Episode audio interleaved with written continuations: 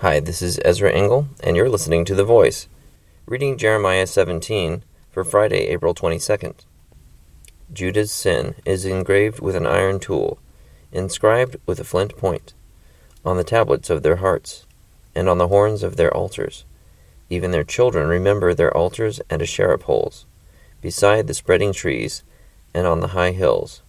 My mountain in the land, and your wealth, and all your treasures, I will give away as plunder, together with your high places, because of sin throughout your country. Through your own fault, you will lose the inheritance I gave you. I will enslave you to your enemies, in a land you do not know. For you have kindled my anger, and it will burn forever. This is what the Lord says. Cursed is the one who trusts in man, who depends on flesh for his strength, and whose heart turns away from the Lord. He will be like a bush in the wastelands he will not see prosperity when it comes. He will dwell in the parched places of the desert, in a salt land where no one lives. But blessed is the man who trusts in the Lord, whose confidence is in him.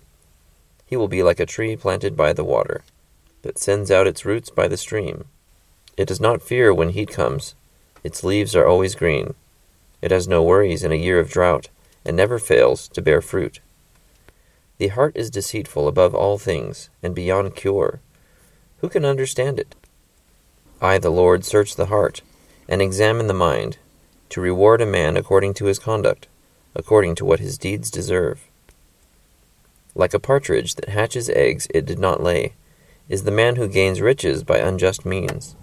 When his life is half gone, they will desert him, and in the end he will prove to be a fool a glorious throne, exalted from the beginning, is the place of our sanctuary.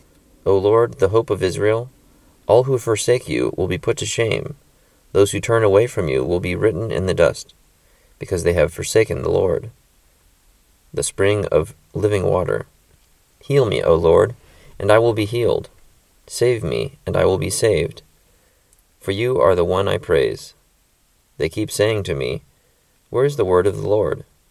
Let it now be fulfilled. I have not run away from being your shepherd. You know I have not desired the day of despair. What passes my lips is open before you. Do not be a terror to me. You are my refuge in the day of disaster. Let my persecutors be put to shame, but keep me from shame. Let them be terrified, but keep me from terror. Bring on them the day of disaster, destroy them with double destruction. This is what the Lord said to me Go and stand at the gate of the people, through which the kings of Judah go in and out. Stand also at the other gates of Jerusalem. Say to them, Hear the word of the Lord, O kings of Judah, and all people of Judah, and every one living in Jerusalem, who come through these gates. This is what the Lord says Be careful not to carry a load on the Sabbath day, or bring it through the gates of Jerusalem. Do not bring a load out of your houses, or do any work on the Sabbath. But keep the Sabbath day holy, as I commanded your forefathers. Yet they did not listen or pay attention. They were stiff necked, and would not listen or respond to discipline. But if you are careful to obey me, declares the Lord, and bring no load through the gates of this city on the Sabbath, but keep the Sabbath day holy by not doing any work on it, then kings who sit on David's throne will come through the gates of the city with their officials. They and their officials will come riding in chariots and on horses accompanied by the men of Judah and those living in Jerusalem, and this city will be inhabited forever.